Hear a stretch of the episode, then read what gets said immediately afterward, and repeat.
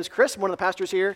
Um, thanks so much for being here. If you're brand new, uh, welcome to our church. Glad to have you. Uh, we are in a series right now, sermon series wise, in the Gospel of John. We've been here for over a year, and we'll finish sometime after Easter. It's looking like May sometime uh, right now. It's a little bit of ways to go, but uh, we're in that segment of the book right now, the, the, in the Gospel of John, where it's right before Jesus' arrest and his crucifixion. Uh, we sometimes call this the farewell discourse. Uh, it's right kind of uh, during, but right after the Last Supper.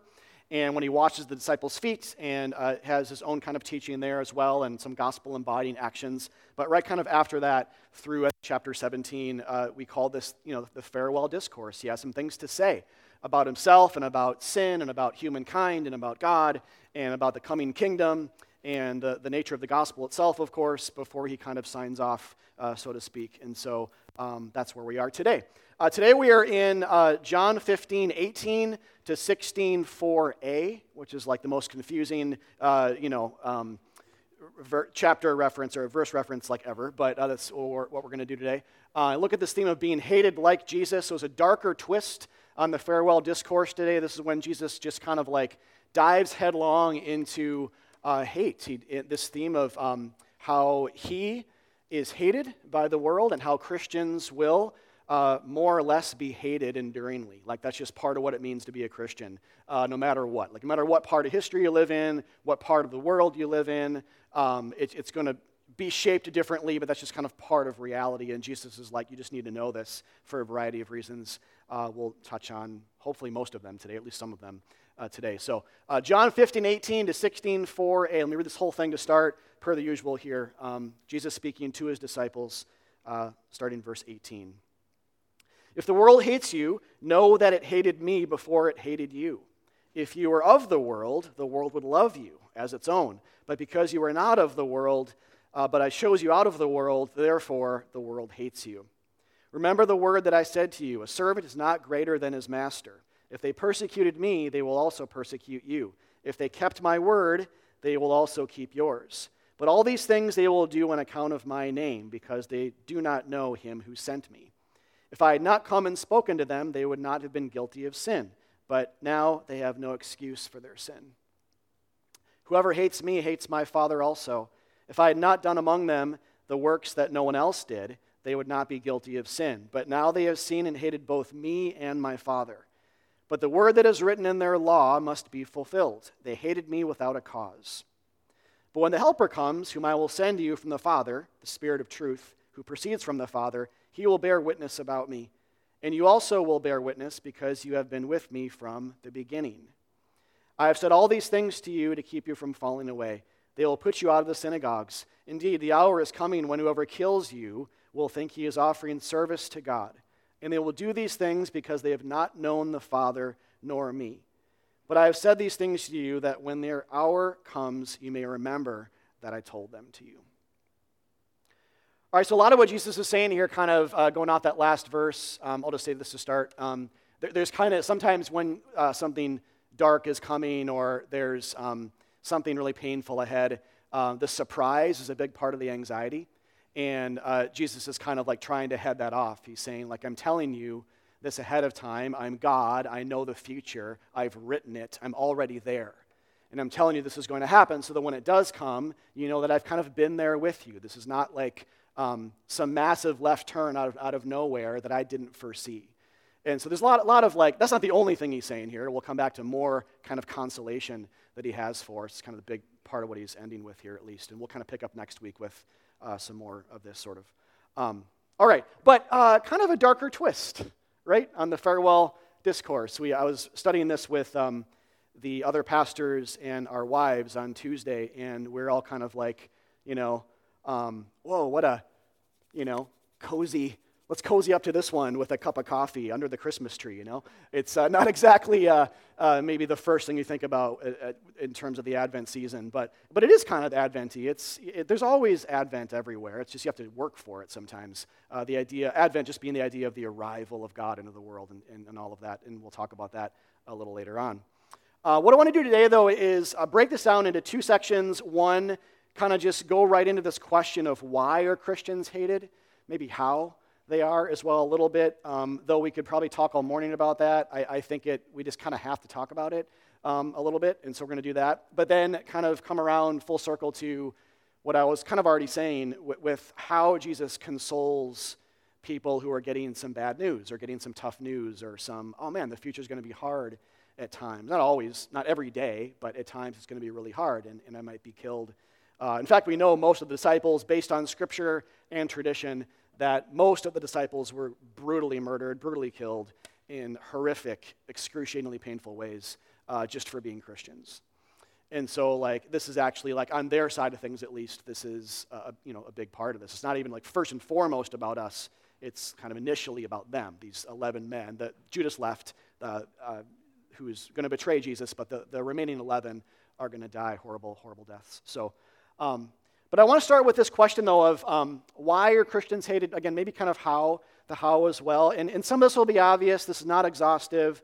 Uh, some of this won't be obvious, though. And, and I think, but again, getting at the why behind the what of the hate, you know, helps us to get to theology, I think, all the clearer. And so, and in one sense, it's, it's a complicated thing because to address, you know, this question uh, is, uh, I think, in one sense, to kind of acknowledge that Christians can be hated for um, being jerks, you know, sometimes, you know? Uh, like some of you guys have had church hurt, um, and that's a real thing. And it needs to be acknowledged. And many of you have experienced it, and it's almost another conversation, though, uh, altogether, but that's a part of it. Um, you know, First Peter says, says somewhere in First Peter, uh, Paul, Peter writing to Christians that um, you will suffer for many things, one of which, but I, what, what you should not suffer for is doing wrong, uh, is, is doing evil, because we suffer for that, you know, in different, different ways sometimes. And so he's saying, that's not what I'm talking about. Then he talks about, like, the things you should suffer for uh, as Christians. Um, and so I think even the Bible kind of raises this,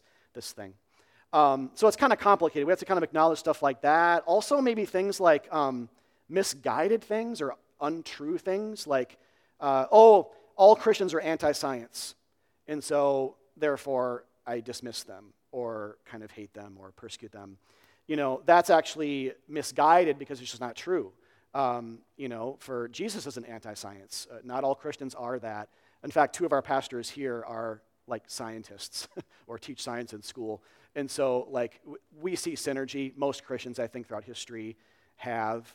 Um, Galileo and Copernicus, you know, were Christians, I think, right? At least they, they were approaching this whole thing from a Christian worldview. And so, even though the church was kind of like, whoa, what, you know, the sun's there, um, is actually a very Christian thing that they kind of discovered uh, because we're not the center of the universe. Actually, it's uh, God, and He's more like the sun than we are. Um, anyway, uh, all, that, all that to say, there's things like that, though, too, that might lead still to hatred or persecution. Um, but those things aren't really in focus in, in John 15. The, the, the type of hatred he's referring to is grounded in the person of Jesus. Jesus' logic is as I am hated, so will you be hated. That's his flow of logic. Like, in the same way I'm persecuted, um, you will be. And so, uh, and we'll come back to some of that. But, but I think from there we can move into a second tier of things like uh, Christians are hated for things like their views on sexuality and gender.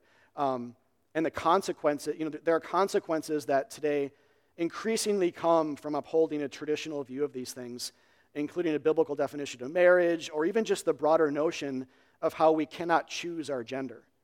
Uh, it's given by God. We, we can't decide that or choose that. Even just that alone is extremely offensive, uh, increasingly so to many people. Not all. Uh, and th- again, but broad brush, broad brush, this is, um, this, is, this is a part of it.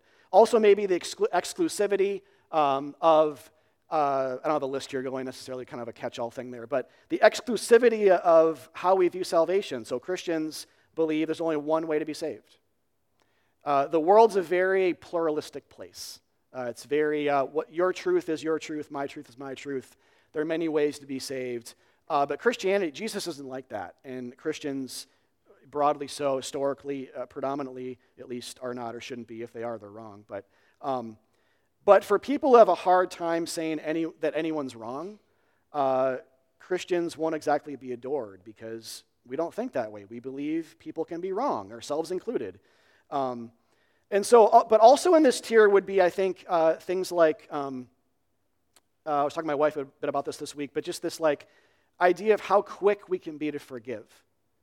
Uh, Christians are hated because of how forgiving we, we can be, even towards the worst of cultural sins. So think of like whatever the, like the, the culture says is the worst of people, the worst of things. Christians are like, we love you. It's okay. And not just we love you, God loves you. Uh, come, come home uh, to him. And that's a very, you know, again, it depends on like our view of like justice and right and wrong, but predominantly so, that's a very, uh, very tough thing to swallow. Uh, you know, when, when cancel culture was raging, maybe it still is. People talk about this anymore. I don't know. Uh, but when it was for like two seconds, uh, Christians in general pumped the brakes on that um, because we because of our theology of sin and our, in our theology of different things and we, in our, our, own heart. We, we just know that um, it's just like our view of the world and, and, the Bible and who God is. We pump the brakes on that. Um, illustration of this would be: uh, Do you guys remember? man, it must be like five, six years ago now, but there was this AME church in, in Charleston, South Carolina, that was, was shot up on a Sunday morning. Remember, there's a shooter that went in and shot a bunch of people. Um, and then, it, so it made the news for that, but it also made the news for when the, the, the victims' families were in the courtroom with the shooter, and they publicly announced forgiveness of this person in the name of Jesus.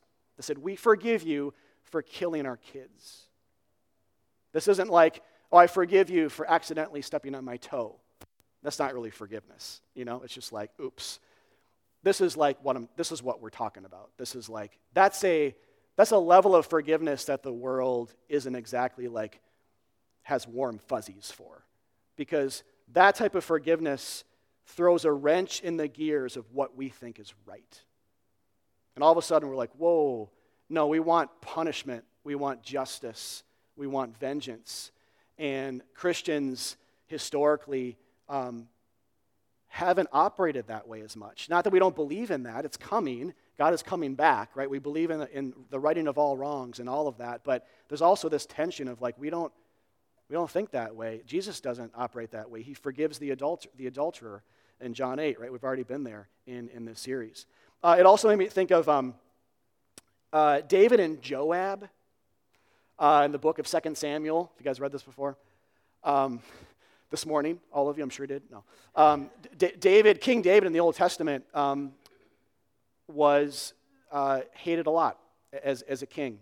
Um, he, even by his own family, Absalom, his son, started a coup against him. He had a bunch of people that, that despised him, tried to stage all these things against him. Joab was David's uh, uh, he was the, the commander of his army, basically. And Joab was the guy in the story who kind of said over and over again, David, uh, he was always right there in the front saying, I'll go and like, when David like got the throne back or something, Joab was like, I'll go and exert judgment and vengeance on your enemies for you. Those people that wanted you, one of them was his son, Absalom. Uh, I'll go kill them for you. And David's like, no, uh, he would have none of it. D- David's the king who was, had tons of restraint that was unfair and radical and offensive. It was a type of like love and grace that he showed to his enemies. That, and, but here's the thing. Then the issue, though, came not just between Joab and David's enemies, the issue became between Joab and David. Then Joab was like, David, how can you be so kind? This is unfair, and you're not being a good king if you're not destroying your enemies. And David said, I totally disagree. I agree to disagree, you know, uh, there. And then Joab just had a hard time with that until eventually he died. Here's his own story arc. But um, so I feel like that's a, a big uh, kind of narrative too that speaks to this uh, in, uh, in, in the Bible. And that all leads to this kind of last tier, I'll call it a third tier of things. Uh, and I think the last and greatest thing in terms of this question of why are Christians hate, it kind of relates to the David and Joab thing. Um, but really, ultimately, it's because we worship Jesus Christ, who claims to be God's Son, who is the capital T truth, who exposes all lies. And for a world that loves lies and for wearing masks and covering things up, uh, that's a problem. Um, and so, because we preach Him and we worship Him and we believe He's God's Son, not just a guy like us who taught us how to live a good life, um, and relatedly, then, because of how much we emphasize His relentless grace, and how grace then serves as a wrecking ball uh, to people's worldly, or just say uh, any kind of non Christian worldview is going to have problems with the theology or doctrine of grace, kind of like Joab did um, with, with David. Uh, and we know this is the case because this is why Jesus was hated. So I want to start there just for a second. This is a basically a 15 second recap. But if you think about this, um, when Jesus is saying, As I'm hated, so will you be, this is how we're defining this. Jesus was hated, even just in the Gospel of John, Jesus was hated because he did things like broke the Sabbath uh, in John 5, and he called people to rest now in him rather than the law, rather than one of the Ten Commandments, which said keep the Sabbath. He's drawing people away from that to himself. Um, he was hated because he forgave the adulterer instead of stoning her to death. Again, also circumventing the law. The law said stone to death people who commit adultery. Jesus says, no, I'm not upholding the law, I'm breaking with it to give grace. You can't do both. And so he's, he's bringing a New Testament into history that showed grace uh, rather than vengeance. Um, he hung out with Samaritans and prostitutes and Roman centurions, tax collectors, again, much to the chagrin of the Jewish religious law following elite. Uh, because the law, the law separated these types of people, it didn't allow for the good and the bad uh, to connect. Um, it commanded the opposite, actually, including us. It actually drove a wedge between us and God. But when Jesus came, he did away with the law, and in its place, he brought his bloody body to bring us back to God, forgiving our sins, and secondarily, to bring us back with people that we used to hate or that used to hate us. That's the idea. And so, if you reverse engineer the idea of, wait, why is it a big deal that Jesus is hanging out with uh, Romans and Gentiles, non Jews, unclean people like prostitutes or tax collectors? Uh, the idea is it's not just, oh, this kind of radical whatever thing to do. It's actually like theolo- deep theology. It's saying that's not possible under the old covenant system. But because he's bringing a New Testament now that's built on his works, not ours, everything changes. But it's offensive. This is what, but the Pharisees, the point is, to all of that, this is just a sampling, but the, the point is, um, this was why he was wanting, to, people wanted to kill him for these very things, because he's showing grace. We also see this in the book of Acts as well, when the gospel is first going forth into predominantly Gentile territory after Jesus' resurrection. What tends to start the most riots or cause the most dismissiveness to Christians is the message of grace. How Christians call people away not just from evil works, because that's not offensive, but their good works. He call, they, they call people away from the good they were doing because they were worshiping that instead of God. And their goodness was keeping them away from God, not just their badness. And how they insisted that it wasn't the quote unquote works of our hands, which comes up a lot in the book, that saved or, that mattered, but Jesus' works. Uh, it's precisely why Stephen was murdered in Acts 7 uh, by the Jews, and it's also precisely why the riot in Acts 19 started in Ephesus. This is exactly the phrases, the works of our hands, that make people seethe in their mouth. It says at the end of Acts 7 that they ground their teeth in pain and anger when they heard Stephen say, God doesn't live in your temples. God doesn't live in the works of your hands, what you have done. This is Tower of Babel stuff, basically, if you know that story. And they, they ground their teeth and they, they killed him uh, for preaching that. How dare he say that we're not good people? How dare he say that we are not close to God based on our law, law following uh, and our, our obedience to him? How dare he? And they stoned him to death for it. The riot in Acts 19, too. It actually goes all the way back to Cain and Abel in Genesis 4.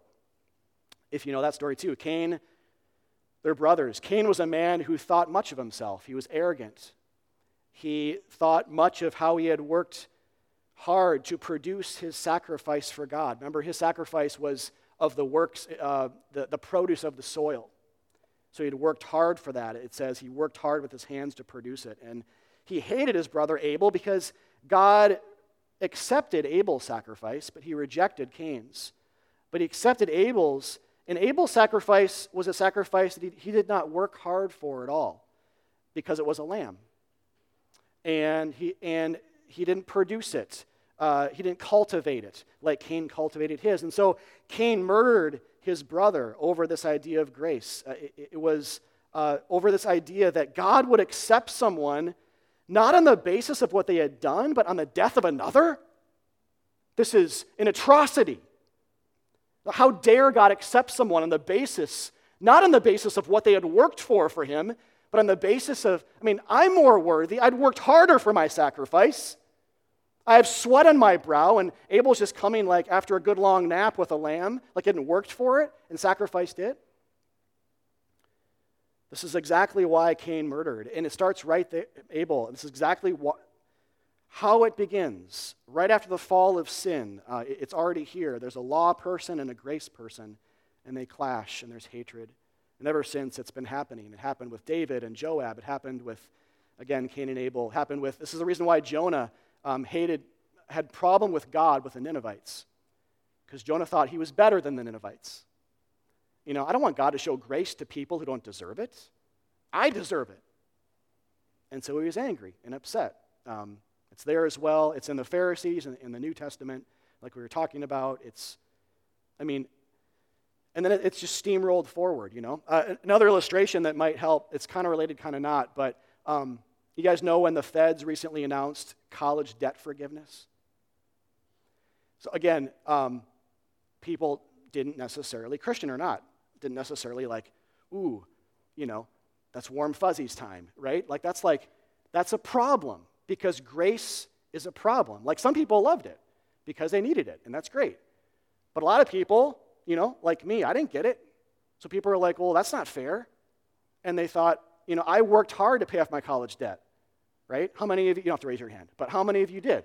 Um, this is where the tension, and this is not a political statement. I don't, maybe it's, maybe it's not good economic policy or whatever to, to give all that money out. I, I don't know. Uh, you can agree with that, you can disagree. I don't really care. I care about the theology, and I care about the angst and the irk and the unfairness that you feel when a bunch of people get something free from someone and you don't. And you worked harder than the person who got it. This is what we're talking about. See how that feels? Ever since the dawn of time, this has been since Cain and Abel, ever since the dawn of the New Testament, since the, the days of Jesus, especially, the era of grace, this has been why Christians have been uh, persecuted or hated. There's other reasons too, of course. We talked about some of them. I don't want to dismiss those. But this is the biggest one. This is why Jesus, especially, was crucified and, and pushed against his break with the law to bring in grace to people who who didn't deserve it. So, where you see this in today's passage um, is in verse 19. He says, Again, I chose you out of the world, therefore the world hates you. So, again, um, he's saying, I chose weak people, I chose uneducated young fishermen uh, un, who were unworthy, but chosen none, nonetheless. But the strongest and the most intelligent were passed over. And so it's just this idea of like, that doesn't seem like, in a worldly sense, it doesn't make a lot of sense, right? Like, you know, the, the world looks at the most worthy, the ones that have worked the hardest, the best resume, and says, you get the most money, you get uh, the, the place at the conferences, you get the biggest house probably, or, or whatever. But it's completely flipped with Christianity. It's, it's, when Jesus comes into the world, he picks people that are weak, uneducated, unworthy, simple minded, sinful, don't deserve it. And again, because grace is unfair. It doesn't come in response to what we've done. Uh, verse 24 also says, um, If I had not done among them the works that no one else did. Um, look at those last few words there. Jesus, you know, when Jesus came into the world, he did not do things that we could copy on purpose. You know, he did some things we could copy. Um, but he also walked on water, you know, uh, to name a bunch of stuff. Like he, he didn't do things that, that um, this is hard for people who are, who are, all of us are this way, in a sense, but I'll just say hard for the world who's proud and who wants a teacher, Jesus, to just tell us how to have a, a better life and how to live a good life now and to, and, to, and to be the change, you know, or something. This is hard when he's walking on water because you're like, you're like, oh, well, I could maybe do a couple of things you said there, but I can't do, you know. I can't do that. Sort of like in the Sermon on the Mount, where Jesus is, says, um, you know, uh, Moses said, don't commit adultery, and you thought you've done it because you've never slept with another person other than your spouse uh, your whole life. But then he says, actually, though, what I'm saying to you is something even different. Saying, if you've ever thought about someone in, in an adulterous or lustful way, you've already done that in your heart and you're just as guilty. And so, again, so there's kind of this thing with Jesus where he's saying, you can think you can do what I'm saying, but that's actually not the point. I'm doing the impossible so that all you can do is receive from me, not copy me. All you can do is receive from me. And that's hard, uh, again. And also in verse 2, um, he says things like this He says, Indeed, the hour is coming when whoever kills you will think he is offering service to God. And so, again, um, the last few words are important here. I, I think the idea is those who are bent on serving God, who think that it's possible to serve Him, I mean, ultimately, to, to be a servant of Him, to do things for Him. Those who are bent on serving God are murdering those who proclaim how God has served us. Uh, the, the, ancient Anglo Saxon uh, theologian um, Bede the Venerable uh, says this in commentary on this passage.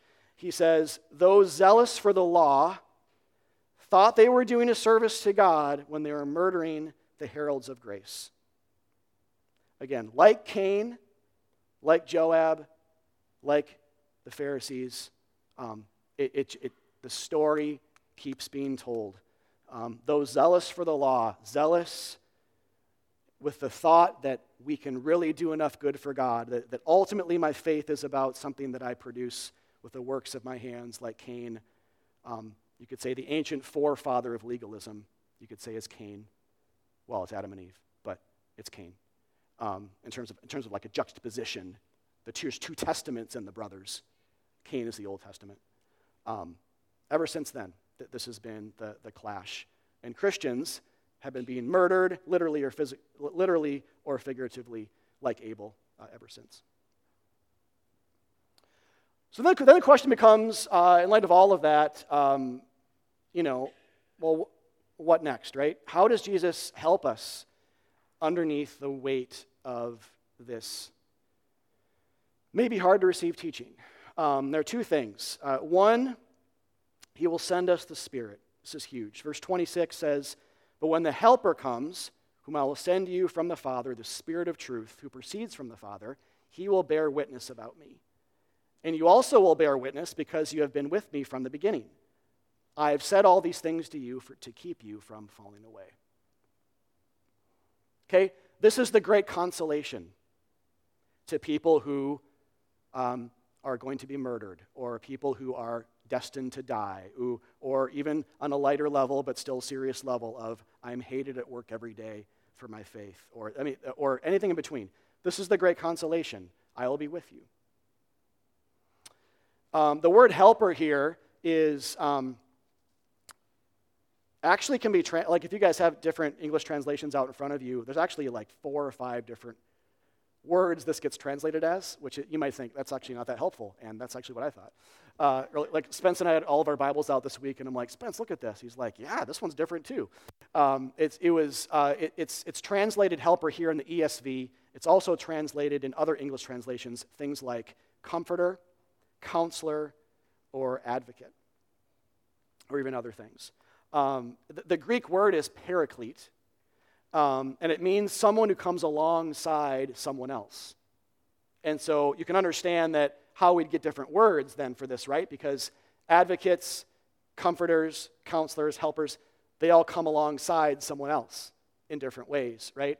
But but here's what you should do. When you come across something like this, like linguistically in Greek, or even if you don't uh, know that, that doesn't, doesn't really matter.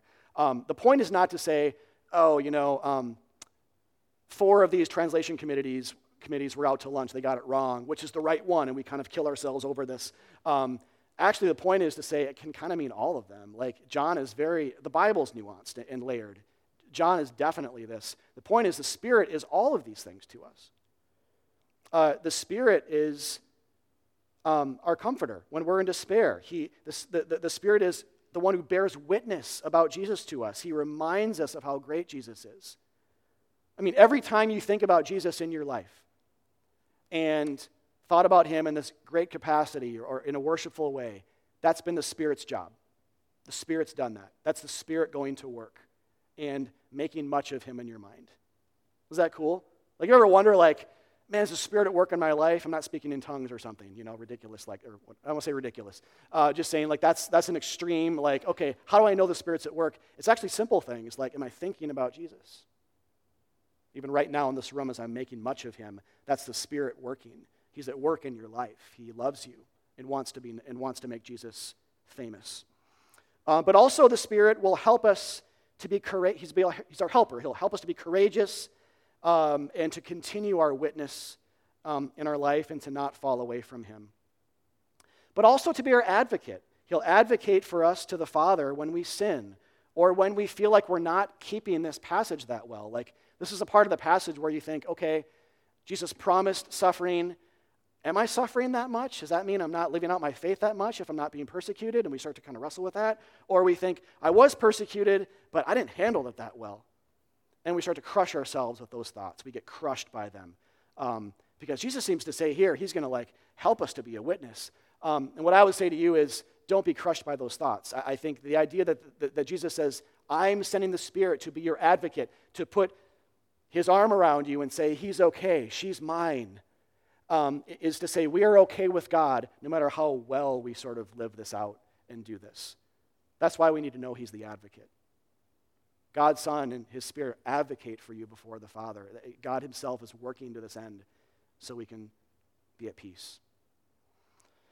But this is massively important to see. Um, I'll just say it this way, kind of broadly speaking. What keeps us from falling away in the midst of hate or persecution is Jesus Himself. What, what keeps you from falling away from God, speaking to Christians now, um, in the midst of hate, persecution, suffering, despondency, anything, is Jesus himself. It's the Spirit of truth, it's God. Endurance, your endurance, is his job. That's what this is saying. Isn't that incredibly relieving? Your perseverance, every day that goes by that you stay a Christian, God has been at work. I mistakenly said first service, Jesus is punching in and punching out. I didn't mean to because he never punches out. Uh, but he's punched in all the time, like he's constantly at work, ensuring that you finish your race. Philippians 1 6 says, I'm confident of this, that he who began a good work in you will carry it to completion at the day of Christ Jesus. Um, this says that Christians are being carried, we're being lifted, uh, we're being moved towards. Uh, Christianity is not a, a, kind of this punctiliar this moment in our life of conversion where we respond to an idea and then we show God if we really meant it by how we live. That's how Christians live almost all the time. If you, if you are, you're in good company because basically all of us do until the gospel corrects us and says things like this to Christians. The, the God who began a good work in you the day you became a Christian will continue to be at work uh, by the Holy Spirit, showing himself beautiful to you and worthy of trust. And your act of trust itself will come because he first gave himself over for you and pulled up your, the blinders in front of your eyes. I mean, it's his work that st- keeps us saved. It's his words of foresight, consolation, and promise that keep us Christian, not our works of righteousness. Or from last week or the week before, he's the vine, and we're just the dead branches. So he's the life. All right, then the second thing uh, I would say that gives us consolation here is um, when Jesus says, Know that the world hated me before it hated you. So whenever Jesus says things like this, you know, like if someone um, told you this, like on a human level, like I've been through that too, that might be kind of like, oh, there's some consolation there, right? Like someone else has been through this and maybe worse, and they're telling me it's going to be okay. I think that's part of what he's doing.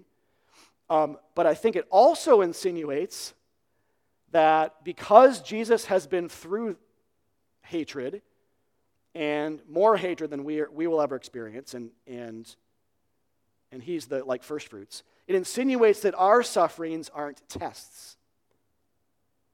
So by that I mean, um, if God never went through what we're going through, if he never became human himself in order to die for us, then it would be easier to conclude that how we deal with our trials is the entire point of our faith. It'd be much easier to go there in our brains, uh, whether you have or not. I, I don't know. But It'd be much easier to go there. That God is watching us to see how we do. But because God suffers too, because he's hated too, it changes everything. The purpose then of our suffering becomes to point beyond itself to something else, or, or better yet, someone else. We've actually seen this already in this series where Jesus says, uh, Let your love for each other, Christians, put my love for you on display. That's the point of why Christians should love one another. It demonstrates physically, in almost a sacramental way, a spiritual vertical reality because they're connected. And now he's saying the same thing, but just with different topics. Like he's saying, Your suffering and persecution, Christian, at the hands of the enemies of God, the enemies of Christianity, will put my persecution on display. It's meant to mimic it, to, uh, to let the world see it a little bit with their physical eyeballs uh, as they hear it from the mouths of Christian preachers and evangelists and uh, every, all Christians. That's the point. Um, it's almost like our suffering is the ripple effects of the splash of the crucifixion 2,000 years ago. And so then, if you look at the passage, you see this. When, when Jesus says, he, start, he pivots and talks about himself all the more. Like in verse 25, he says, But the word that is written in the Old Testament, he calls it their law, must be fulfilled. They hated me without cause. And he's quoting Psalm 35 and 69, both of which reference the psalmist being hated without cause. So it implies, it implies innocence, right? And that's something that you and I will never have, like innocence. We're all guilty. Um, now, in Christ, we're pure and innocent, but in ourselves, we'll never have that. And so you kind of see this like bigger things being like alluded to here. Um, and it's Jesus. And as you look at the Psalms in question, Psalm 35 and 69, I think I mentioned this last week or the week before, but whenever like a verse of a Psalm's mentioned, uh, click on it. Because usually more in that psalm in question is being in the white space alluded to than, than, is, than is being directly quoted in the actual passage, if that makes sense. Uh, psalm 22 is a great example of this. Um, but these are examples as well. And so I, I say that to say that in Psalm 35 and 69, as you look at them, they make reference in other places uh, to Jesus' sufferings on the cross. Uh, and so that we might all the more understand, though we don't necessarily need it uh, per se, um, we understand all the more that the ultimate way Jesus is going to be hated is when he's crucified. Uh, but it says things like this three quick things. Uh, it says in Psalm 35, I bowed my head in affliction, which is the exact word John 19 uses when it says Jesus bowed his head and gave up his spirit. Same word. Or um, in Psalm 69, where it says, For my thirst they gave me sour drink, which is exactly what happens to Jesus on the cross when he's offered sour wine uh, to drink right before his death. Remember that in the hyssop branch when it's held up to him. Or this idea in Psalm 69 9 of uh, the reproaches of those who approach you, speaking to, about God, have fallen on me, the psalmist. This is the psalm of David. David and Jesus are very connected uh, in, in the Bible. And so ultimately, this is about him. Uh, it's, it's basically Jesus saying, Those who have reproached or sinned against God, those have fallen onto me. Like I'm bearing the punishment for sinners reproaching God or sinning against Him. It's, it's classic substitution language uh, in, in the Bible that we see so much of. Actually, this, this uh, last verse, do you guys know where that's quoted elsewhere in the, the New Testament? So it's a famous, uh, actually, citation in Romans 15 where the Apostle Paul is writing to the church and he quotes from Psalm 69 that exact verse and likens it to Jesus as well, uh, encouraging the church uh, in, in that way. So, kind of cool. Point being to all of this, um, more important than understanding how all of this applies, like individually to your life, because it won't all apply the same way. And as you, as you noticed, Jesus or John don't get specific. And there's a reason for that. I think that uh, one reason is so it can apply to all kinds of different situations. Um, but two, I think the point to that is, is to say that there's something more going on here than just us. And so, more important than understanding how all this applies, uh, like, like we talked about, though all that is important to talk about, which is why I took the scenic route to get here.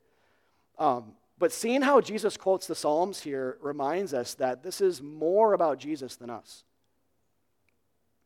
And it, it tells us that this broader principle of how um, hate and persecution and death um, are an indispens- indispensable part of the expansion of God's kingdom. Uh, I, you know, I would say that, that God Himself being hated unto death for us for our sins is the core of Christianity. Because if Jesus didn't die, there would be no hope for those of us destined to die. If God didn't become a human and die in our place, then those of us who are going to die, what hope do we have? Um, God hasn't been a forerunner, He hasn't bared death itself. It's still an enemy, it's still a threat, it's still out there, right? It's looming, it's lurking um, like the Grim Reaper. But Jesus tackled the Grim Reaper. Jesus killed the Grim Reaper. Like there is no Grim Reaper anymore, it's just Him.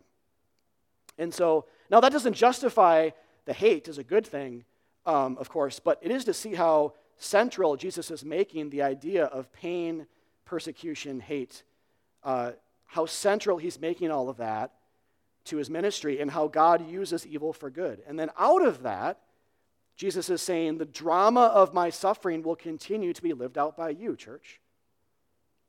Not all in the same way, um, but it will. Uh, the church will always, again, broad brush statement, but the church will always, in many and various ways, be hated because Jesus being hated by the world is central to the gospel, and we are his body.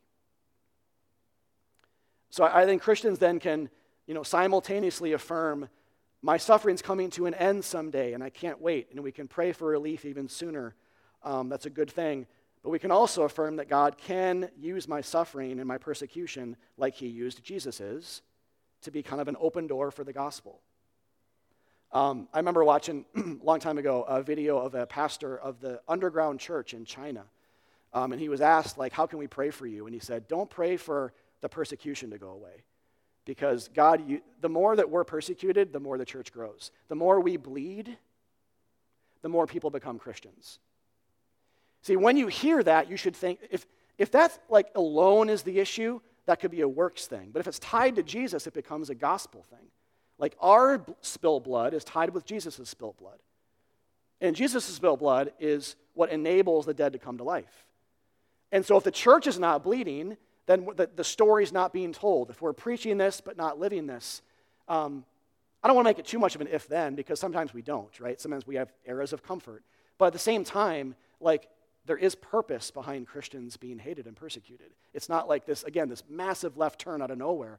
Like, God knows what He's doing, and He predicted it, He intended it. Because we are reliving out, as the ripple effects of the splash of the cross, we are reliving out the story of Jesus. And that comes with rejection to our theology, to our way of life, uh, to our emphasis on grace, to our willingness to accept the worst of people, um, to our uh, secondary doctrinal matters, maybe as well, like I mentioned before, many reasons, but the core of which is we worship Jesus, the God Himself who came into the world saying, I am the way, I am the truth, I am the life, and no one comes to the Father except through me. Here's the final angle on this, though.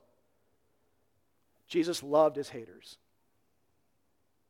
Uh, th- this passage is a I will be hated, but then I will die for the haters passage. And all of us are the haters, or we were if we're a Christian, but I mean, it's, it's our story.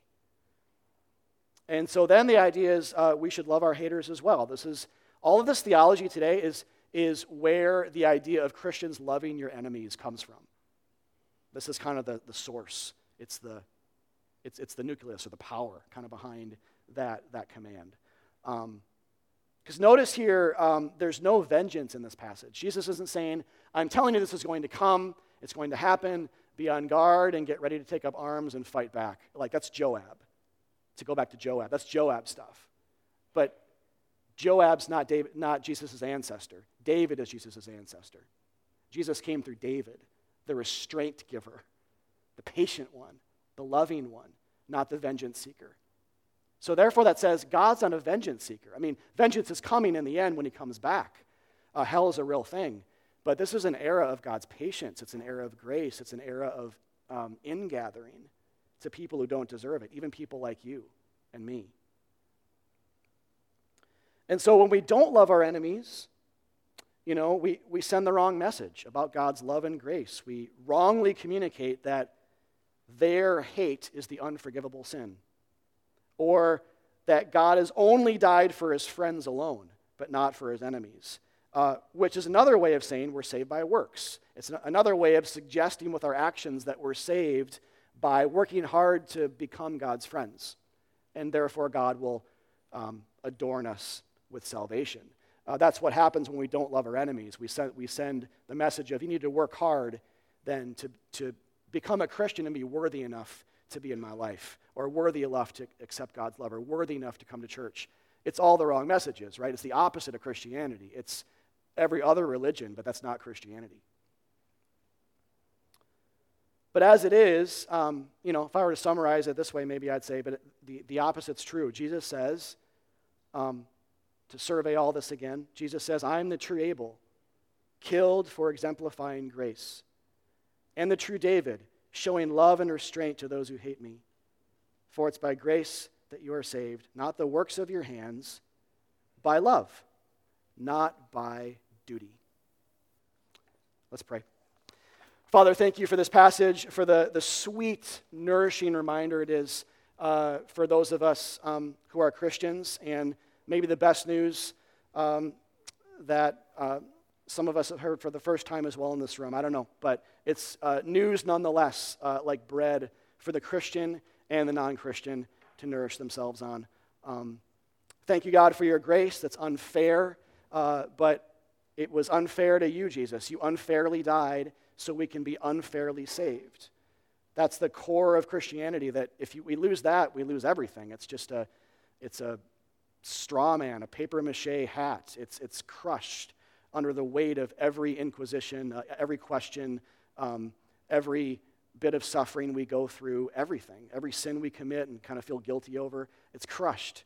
Without a God who advocates for us himself, uh, without a God who replaces the Old Testament that he wrote uh, with his son, we have no hope.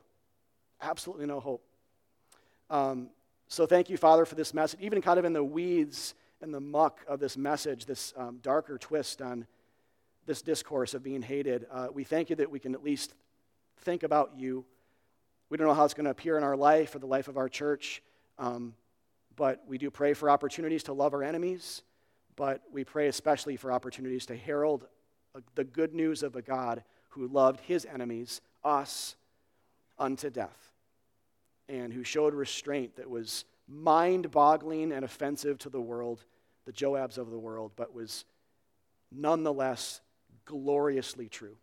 You insisted that it would be true, and we praise you for that. Your love, your grace, your mercy truly is the most powerful force in the universe, and we pray to help us to bask in it this Christmas season and, and beyond. In Christ we pray. Amen.